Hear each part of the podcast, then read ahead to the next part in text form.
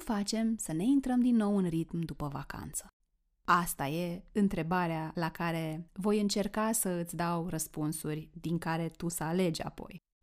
Ca să vorbim despre ce mă ajută pe mine ca să am o revenire lină la ritmul de muncă obișnuit, mai întâi vreau să-ți spun ce fac înainte să plec în concediu, pentru că e relevant. De ce e relevant? Pentru că pentru mine pregătirea pentru revenirea din vacanță începe înainte de a pleca.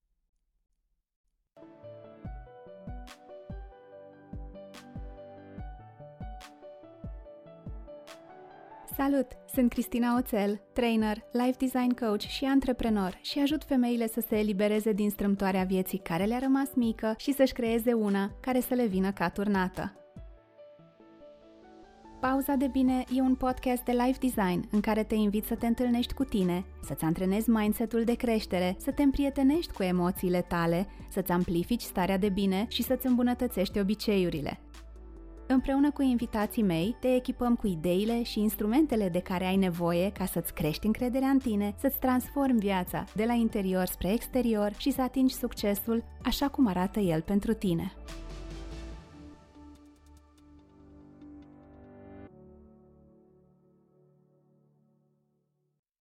Salut! Știi ce m-am surprins gândind zilele astea? Că sunt gata pentru toamnă, că vreau să înceapă școala. Pe de o parte m-am super bucurat de ritmul lent, de concediu, de soare, de tot timpul petrecut în familie și mă simt încărcată. Pe de altă parte însă mi-au ajuns temperaturile astea ridicate și sincer și certurile non-stop dintre copii.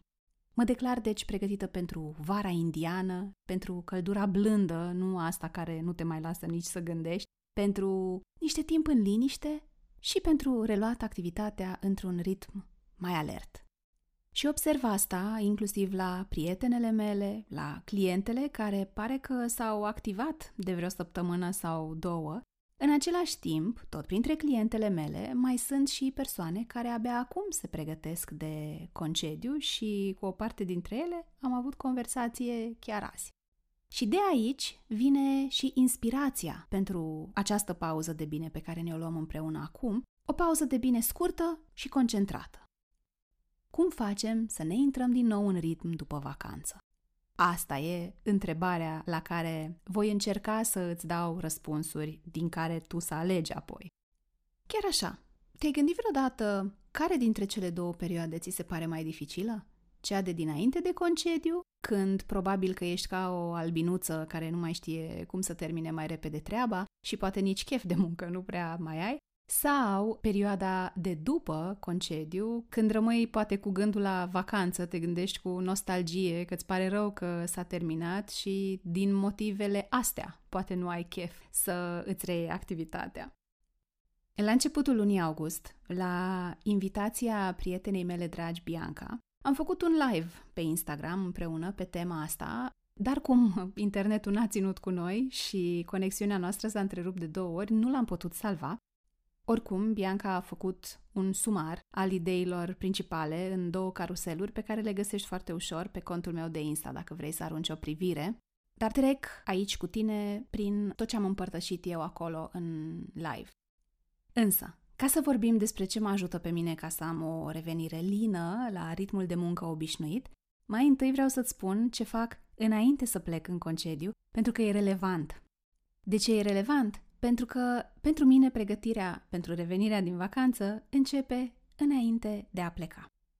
Un prim lucru pe care îl fac pe măsură ce în calendar văd că se apropie data la care uh, intru în concediu este să-mi fac din timp o listă cu ce am determinat până la plecare.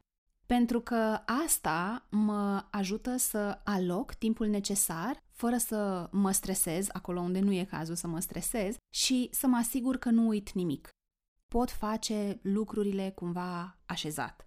Ca să nu zic de satisfacția de a tot tăia lucrurile de pe lista respectivă, parcă cu fiecare lucru bifat sau tăiat de acolo din to-do listul respectiv, vacanța e tot mai uh, palpabilă, e tot mai aproape. Un alt lucru pe care îl fac este că scriu o a doua listă cu ce voi avea de făcut când mă întorc. De ce fac asta acum, înainte de a pleca?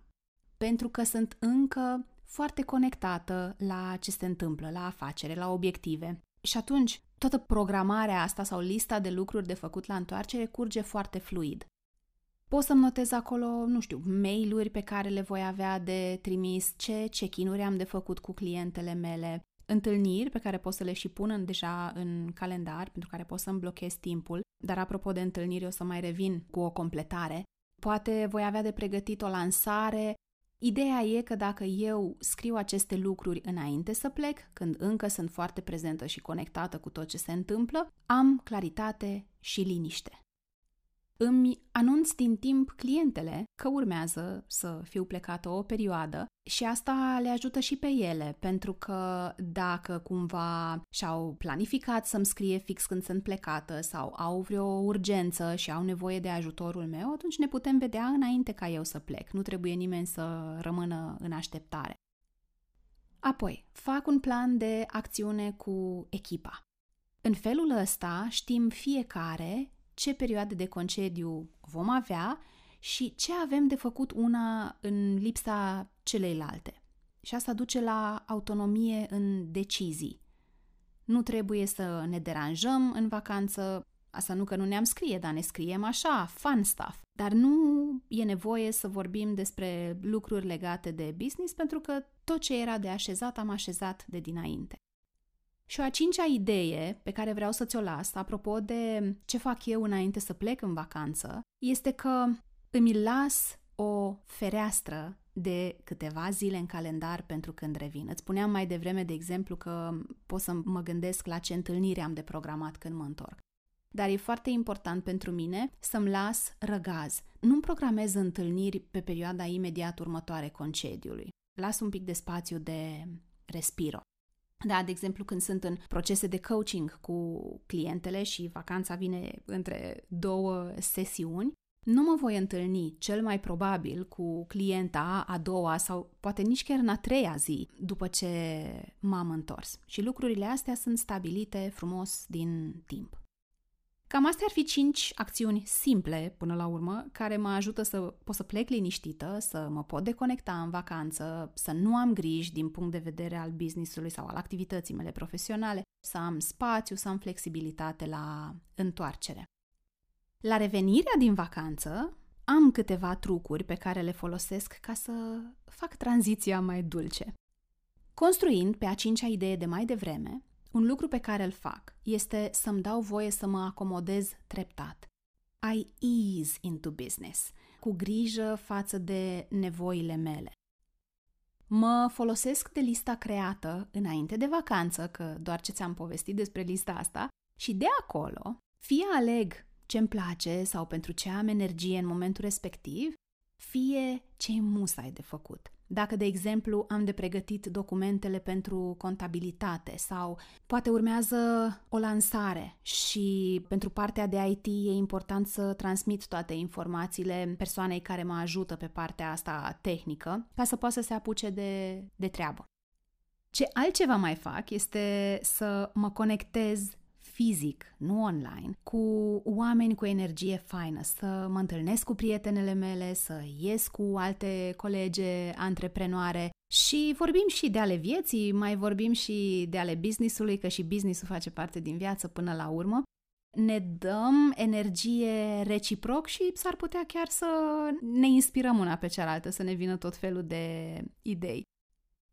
Ce altceva mai fac? Citesc uh, sau ascult cărți și ascult podcasturi care mă inspiră și îmi insuflă energia de care am nevoie. Pot fi cărți de business sau din sfera de antreprenoriat, um, pot fi din zona mea de expertiză sau pot fi pe teme care mă pasionează pur și simplu și îmi pot da idei noi.